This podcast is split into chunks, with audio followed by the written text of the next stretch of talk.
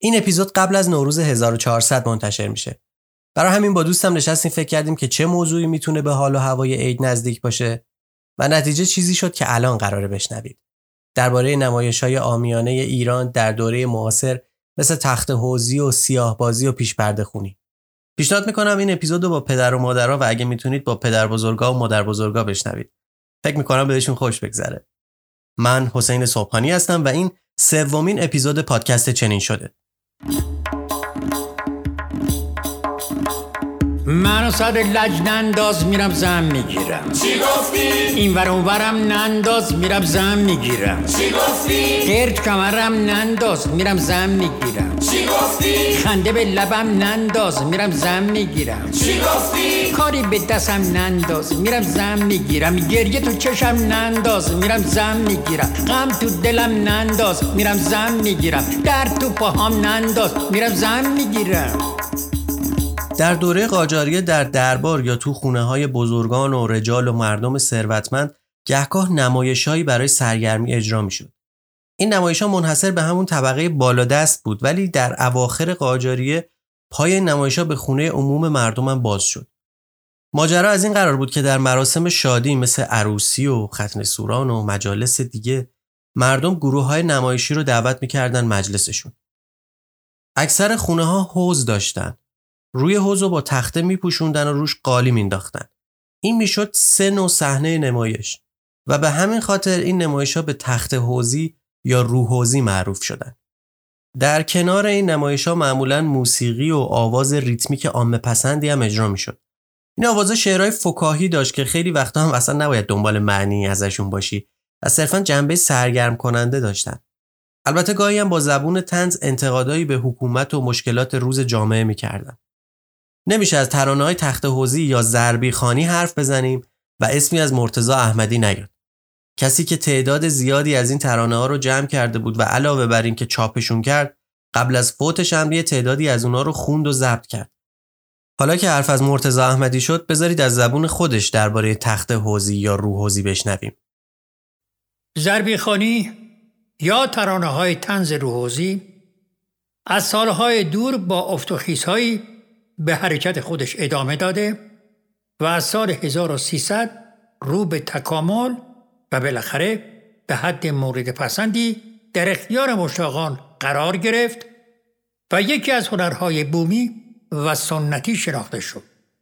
این هنر شاد و همه پسند که ریشه اصلی آن مربوط به تهران و تهرانیا بوده با همراهی نوازندگان به وسیله بازیگران هنر تخت حوزی که هر یک در زمان خود پدیده این هنر استثنایی بودند همچون محمد لوده، اکبر حجابدین، حسین حولهی، حبیب سلمونی، حسن شمشاد، نعمت الله گرجی، رحمت واکسی، زبیسیا، میتی مصری، سید حسین یوسفی، سعدی افشار و عده دیگری که جدا از آقای سعدی افشار همه چهره در خاک کشیدند به بالاترین مقام رسید و زمزمه مردم کوچه و بازار گرد. این ترانه ها خودسرانه و بدون هدف سروده نشده و هر یک از آنها به مناسبتی که مبتلا به جامعه اون روز بوده تهیه و در اختیار دوستداران قرار می گرفته. مثلا ترانه همومی آی همومی فریاد شاعری بوده که سارق آنچه را که این مرد داشته به سرقت برده به همین منظور سروده شده. همومی آی همومی فرش قالیچم رو بردن. فرش قالیچم جهنم تا صدولیچم رو بردن. یا مرد فقیر و توحیدستی که به هر جا زده و به هر کس متوسل شده به جایی نرسیده ناگزیر به جامعه در خود مانده متوسل و از آنها می‌خواهد که گره گشای کارش باشند. لطفا گوش کنید. گله از چرخ ستمگر بکنم یا نکنم؟ شکوه از بخت بدختر بکنم یا نکنم؟ سرانجام به این نتیجه بیرسه که مشکلات جامعه وابسته به اون از گرفتاری های خود او کمتر نیست و درمانی برای درد این دردمند ندارند. گله از چرخ ستمگر بکنم یا نکنم. می‌خوای بکن می‌خوای نکن. شکوه از بخت بدختر بکنم یا نکنم. می‌خوای بکن می‌خوای نکن. توی استخر محبت بپرم یا نپرم؟ می‌خوای بپر می‌خوای نپر. دو سه تا پشتک و بارو بزنم یا نزنم؟ می‌خوای بزن می‌خوای نزن. لاستیک عشق تو پنچر بکنم یا نکنم؟ می‌خوای بکن می‌خوای نکن. ای حبیب من ای طبیب من، عشق روی تو شد نصیب من. از طرفی گفتم که بعضی وقتا این ترانه های تنز به مشکلات مردم هم اشاره می‌کردن. مثلا نون چارکی سب بسی پنیر سیری دو عبسی آدم مفلس رو چون وامی داره برقصی شب که میرم توی خونه اکبری به به می‌کنه. شب که میرم توی خونه اکبری به به می‌کنه. نونش میرم می‌خوره اه اه می‌کنه. از یک طرف خیال من چون سگ له له می‌کنه میگه تا کی سر بکنم چادر نماز کرباسی؟ روغن سیری چرب بسی قند سیری یه عباسی آدم مفلس رو چما وامی داره برقصی فاطمیون گهواره نشسته ارعر می‌کنه. مادر بچه ها میره گهواره رو سر بزنه. شیر چارکی بسی شکر سیری سه عباسی بچه رو توی گهواره وامی داره برقصی خوبه که بنده هم برم مدتی دکتری کنم. یا بروم تو سینما هر شب آکتوری کنم. یا بروم توی تئاتر نقش رژیسوری کنم. چرا خجالت بکشم یا بکنم رو در واسی؟ جو چارکی سه عبسی یونج منی یه آدم مفلس رو چون من وامی داره برقصی تخت حوزی تاریخ دقیقی نداره ولی گویا از سال 1300 شخصی به نام احمد معید که یکی از سردسته های روحوزی بود به سرپرست دستای روحوزی سردسته می‌گفتن. یه سر و سامونی به این نمایش داد و روحوزی تغییر و تکامل پیدا کرد. کم کم دسته های بیشتری هم پیدا شدن و از اون موقع این نوع نمایش با اسم تخت حوزی یا روحوزی جا افتاد. البته قدیمترا به این نمایشات تقلید هم می‌گفتن. بعضی از این ترانه های روحوزی چند نفره اجرا می شدن. مثلا ترانه عذرا خانم که به نظرم خیلی بامزه است سوال و جوابیه. البته مرتضی احمدی همه رو خودش خونده. من که خیلی دوستش دارم.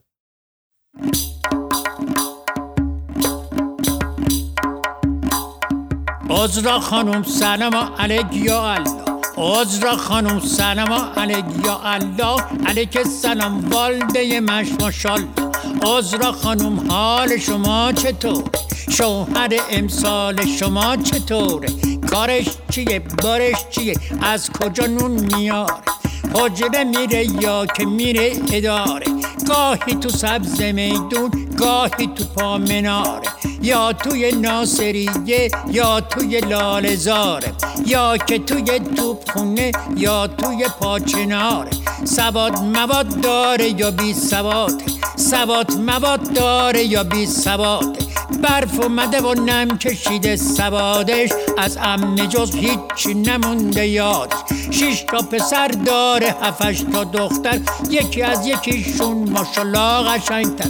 پسر بزرگش که جنون گرفته. پسر بزرگش که جنون گرفته. کتشو داده و کیسه توتون گرفته.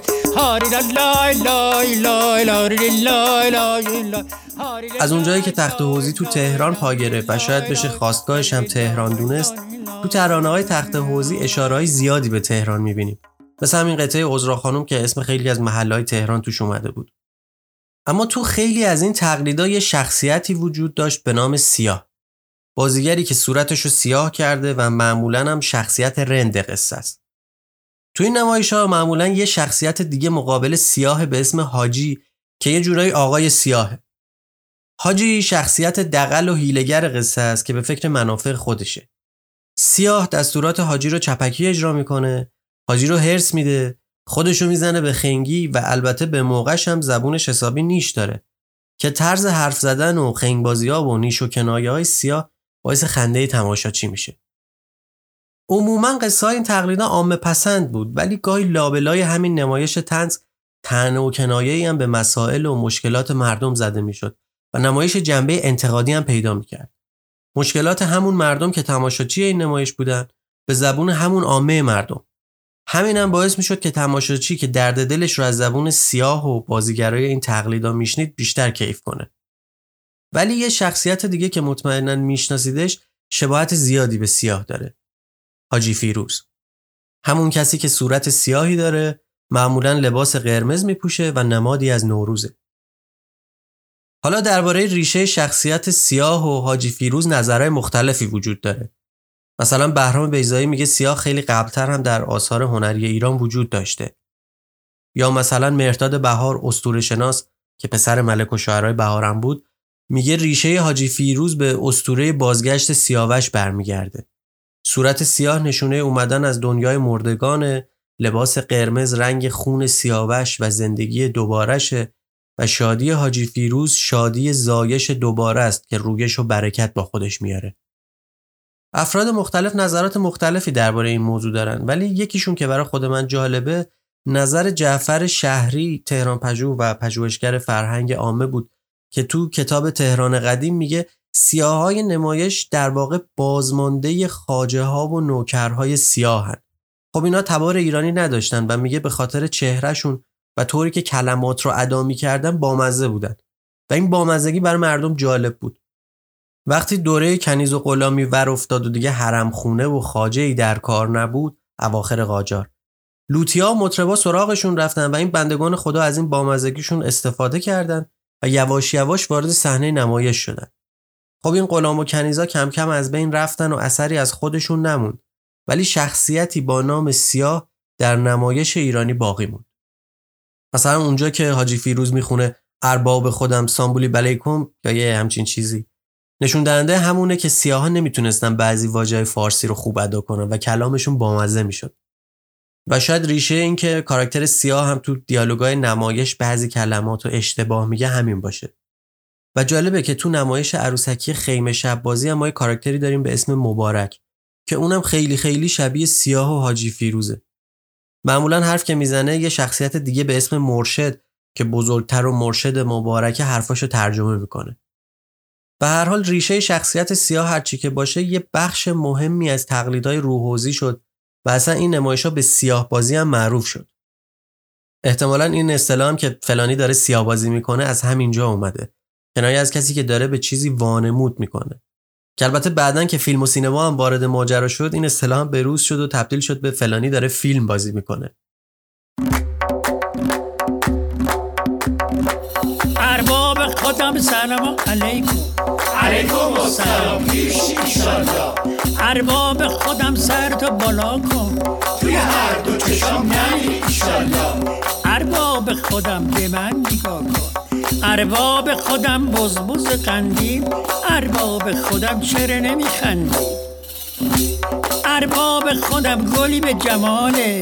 از کجا بگم وصف کماله حاجی فیروزم بله. سالی یه روزم بله. حاجی فیروزم بله. مثل نیم سوزم بله.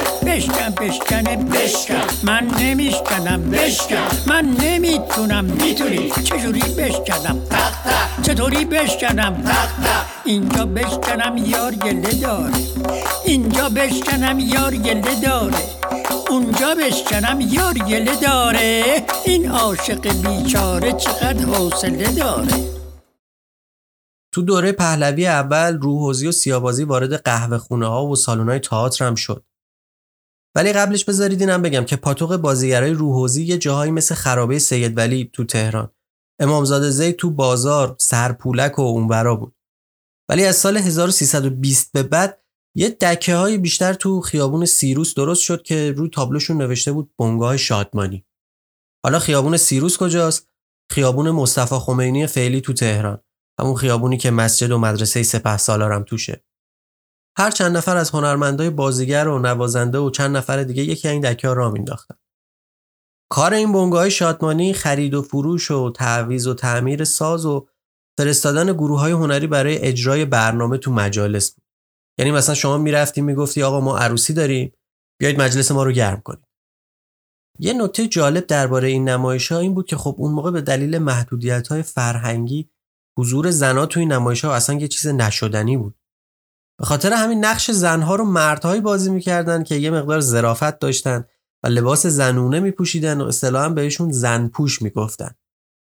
اصطلاح های مشابه دیگه هم برای نقش های دیگه بود مثلا وزیرپوش، شاهپوش. تو مجالس زنونه اما زنها از این نمایش ها داشتن و اونجا خودشون نقش مردا رو هم بازی می‌کردن. البته بعدها که شرایط فرهنگی جامعه تغییر کرد زنها هم وارد این نمایش ها شدن. اجرای این تقلیدا بسیار مبتنی بود بر بداه پردازی. کلیت داستان معلوم بود ولی متن دقیق و مشخصی وجود نداشت و ماجرا خیلی بر خلاقیت و بداه پردازی بازیگرا میچرخید. به خاطر همین بود که هر اجرا با اجرای قبلی فرق داشت و بسته به حال و هوای تماشاچیا هیجان اجرا هم بالا و پایین می‌شد. گفتیم که این نمایش سر از قهوه خونه ها و سالن های تئاتر هم در آوردن تو دوره پهلوی دوم یکی از معروفترین سیاهبازا سعدالله رحمتخواه معروف به سعدی افشار بود. خجالت بکش!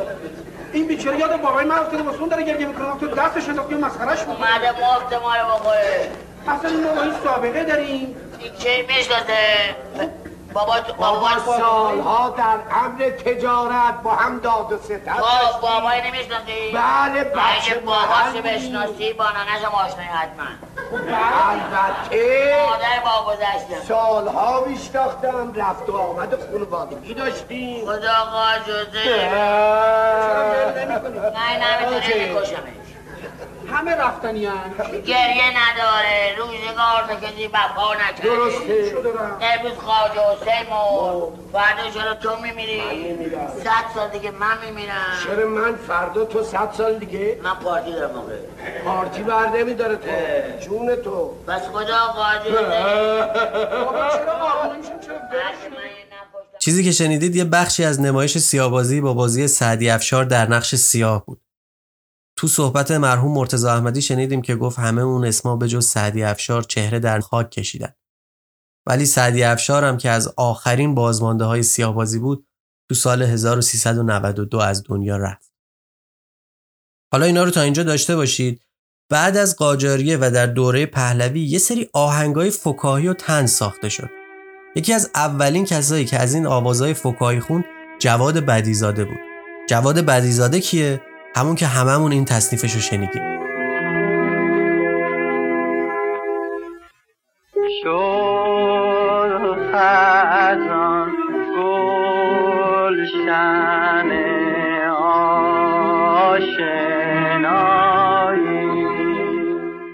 از معروف ترین قطعه های تنز و فکایی هم که خوند و شاید اونا رو هم شنیده باشید ماشین مشتی ممدلی و یکی یه پول خروس بود. یکی یه پول خروس ظاهرا از زبون یه فروشنده است که خروس خندی و اسباب بازی میفروشه. خروس خندی چیه؟ زمانی که بنده نبودم و اگر شما هم نمی‌دونید چیه احتمالا شما هم نبودید یه آب نباتایی درست می‌کردن شکل خروس. بهش می‌گفتن خروس خندی. اگه سرچ کنید می‌تونید عکسش هم ببینید. حالا من سعی می‌کنم عکس خروس خندی هم تو صفحه اینستاگرام چنین شد بذارم. شاعر این کار هم غلامرضا روحانی بود.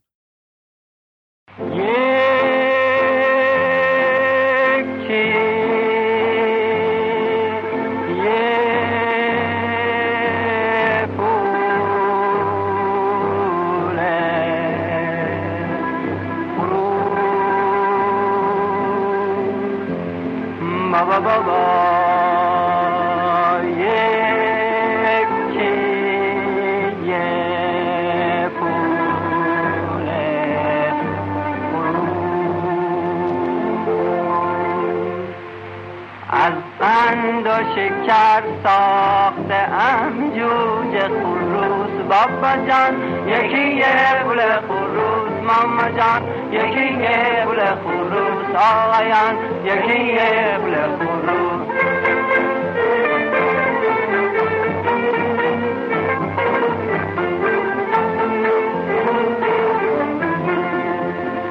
Ba ba ba ba ba ba.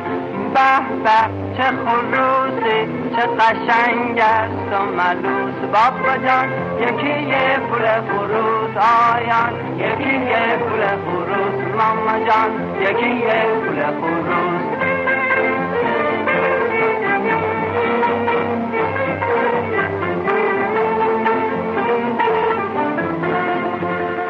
آفتاب لگن گلاب شکر آوردم. آقایون صنعت کردم. بابا جون خدمت کردم.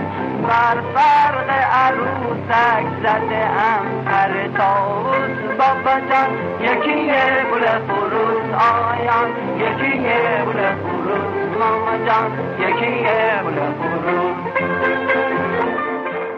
شاید این اصطلاح شنیده باشید که درباره یه چیز به درد نخور میگن. مثلا ماشین تو بده خروسقندی بگیر. که خب نشونه از قیمت خیلی پایین خروسقندیه تو یه نسخه از این قطعه یه بخش دیگه ای هم هست که حالا فارغ از بحث جنسیت و تقسیم کار خونه و این حرفا به نظرم خیلی بامزه است. بدتر همه اما از زنم بیچاره منم. یک زن دارم از تاشم غور می‌زنه. صبح که میشه پا میشه از لحاب جدا میشه دود میاد جلو میشینه خوب قد و بالا می‌بینه. میگم جارو میگه نمی‌تونم میگم پارو میگه نمی‌تونم. آشپزی بکن نمی‌تونم پس تو مردشو نمی‌تونم.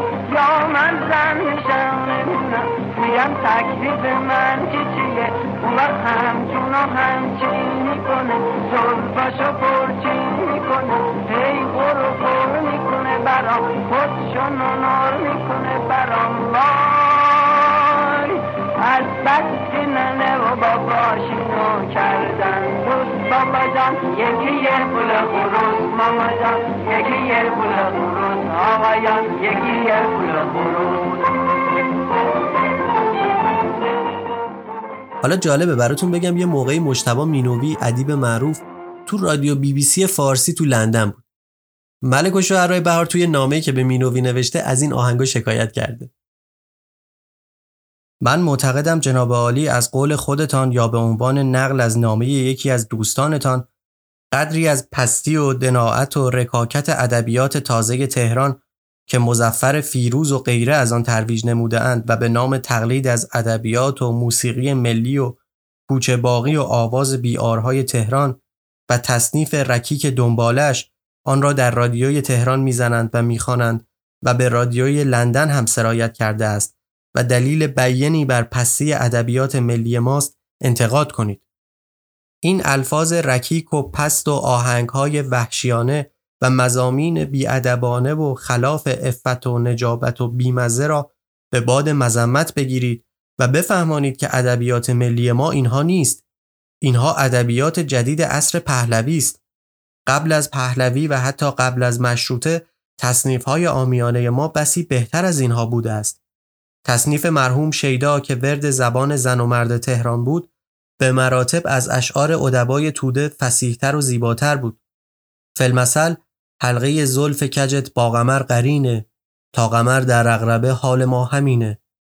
یا تصنیف شیدا که با این بیت آغاز می شد مکن ای دوست مکن این همه بیداد مکن. مبر از یاد مرا و از دگران یاد مکن. یا تصنیف مرحوم عارف یا تصنیف های بهار و غیره که آن همه شور وطن دوستی در ایرانیان ایجاد کرده بود و همه کس حتی جهودها و ارمنیها هم آنها را با شوق و شعف میخواندند و لذت میبردند. مثل از خاک جوانان وطن لاله دمیده یا ننگ آن خانه که مهمان ز سر خان برود یا گر رقیب آگد بر دلبر من جوشد از غیرت دلن در بر من. مکر و شیادی بود شکر او عشق و آزادی بود شکر من. یا مرغ سحر ناله سر کن داغ مرا تازه تر کن. زاه شرربار این قفس را برشکن و زیر و زبر کن. چه عیبی داشت که یکی یه پول خروس یا زالک زالزالک رستم زال زالکه را در صفحه ها و رادیوها بخوانند و از شما طلب کنند؟ شما هم دل ملت را به دست بیاورید و آنها را بنوازید.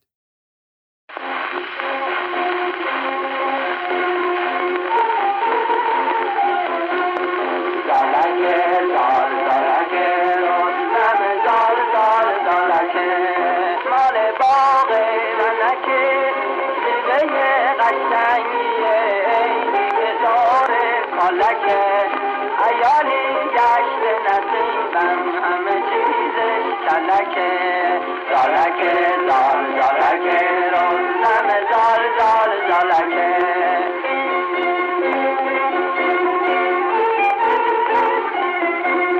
می‌خوری پاپ می‌کنی لباتو جف می‌کنی حسشو توف می‌کنی دندونم خون که شد چاره کنی نمکه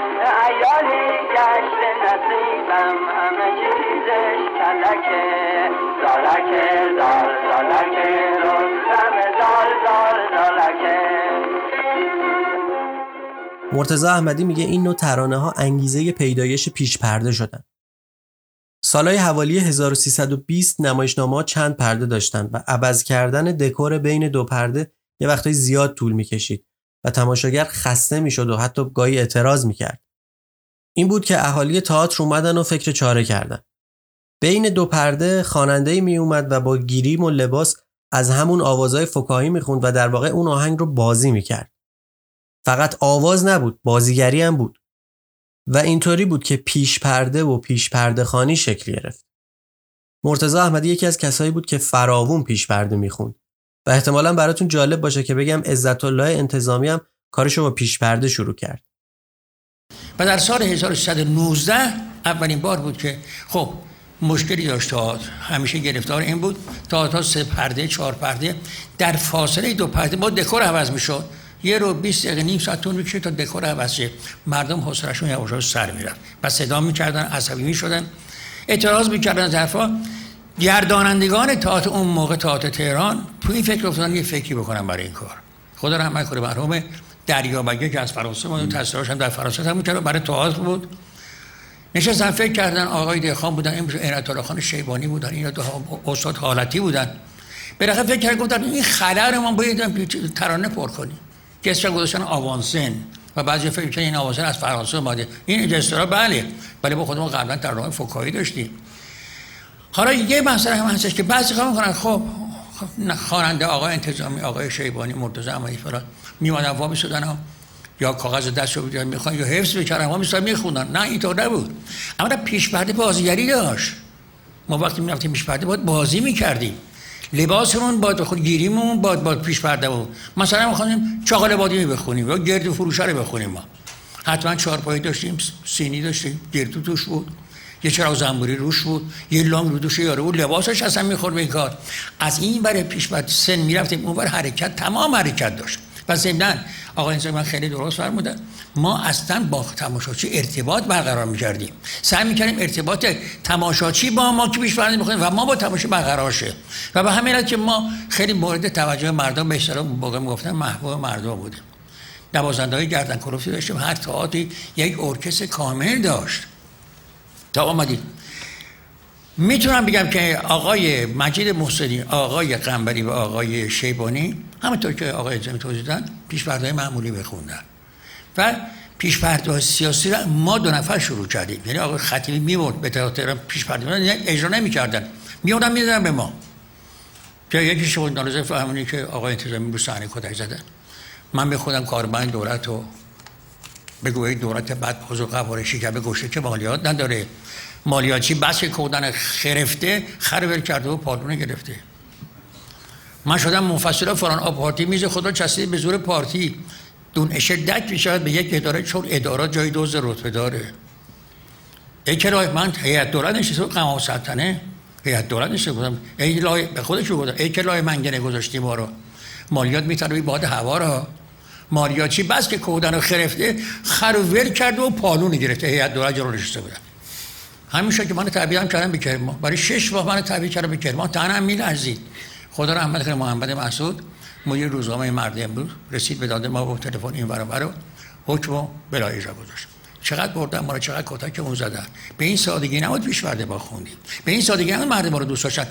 من یادم این پیشورده که آقای الزامی خون کتک زد. ما من که من بخونم. گفتم عزت من نمی‌خونم. نمی‌ذارم. توقیف گفت من می‌خونم. گرفت رفت رو صحنه. خوند. از ما زیاد داشتیم. یه شب اینقدر من زده بودن که تقریبا بیهوش شدم. می‌زدن ما رو.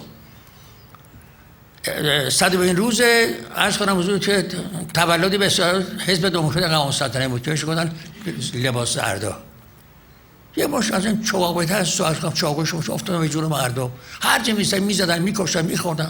قارت می‌کرد از جرف. صدم این روزش بود تو کافه شهرداری. همین تاعت شهر. اینجا کافه شهرداری بودش. همون دم برای عباس شاهنده گرفت. من برد تو. از رادیو پخش می‌شد مستقیم. گفت بخونه من نخونم خیلی من زدن خیلی بدم زده برا. اگه برادرم اونجا دادم رسول نمی‌دونم چه برای سر بی آوردن از این چیزا ما زیاد دیدیم. خیلی بدبختی کشیدیم. یکی دیگه خنده داره آقا عزت من یاد شده عروسی سرایی که وارد دعوت کرد رفته بودن. غنبری هول شد. اون موقع انقدر پیش بعد در سطح بالا بود. سرایی بود. شب عروسی سرایی های پهلوی سرایی رو مثلا اسمش میرم ملت سرایی پهلوی آکسان روش می‌ذارم. بود آقای غنبری تو رادیو اون شب بچه چاقو کشا خوند حالا شعر چیه؟ من همون لاتی بی مغز محله که باشد اسم من اسم سکرله آخرش بسار ایاب مولا درسته کشتم من به خون آغشتم من. پیش بود که آقای خبری برای عروسی شاه خون که من بقید کتاب نوشتم این حرفا رو. ولی اینقدر پیش بردی رو توجه بود که حد نداره. شاعر خیلی از این پیشبرده ها تنز پردازی به نام پرویز خطیبی بود. پیشبرده ها هم شبیه همون موسیقی های تخت حوزی بودن. مزامین شعراشون هم خیلی عامه پسند و گاهی آبکی بود. ولی کم کم تو پیشبرده هم مضمونای انتقادی باز به زبون تنز و فکاهی وارد شد. انتقاد به حکومت و مملکتداری و مشکلات مملکت.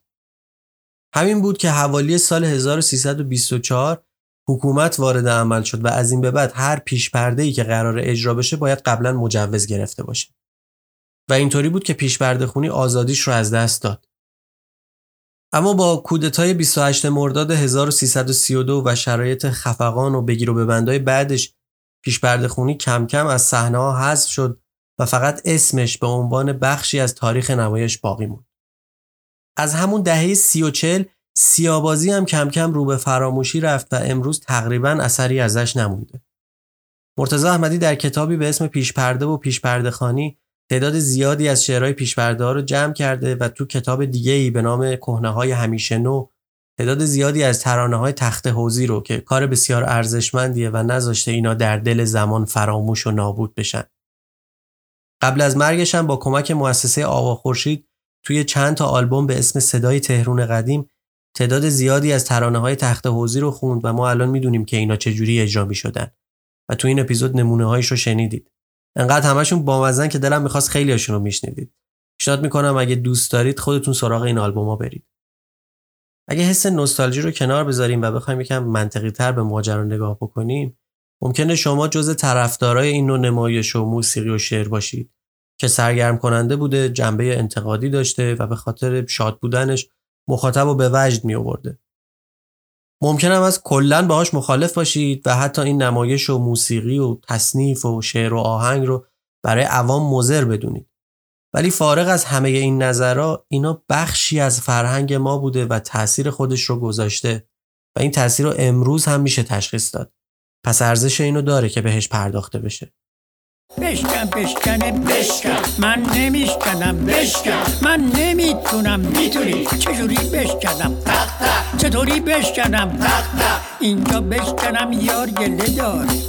اینجا بشکنم یار گله داره. اونجا بشکنم یار گله داره.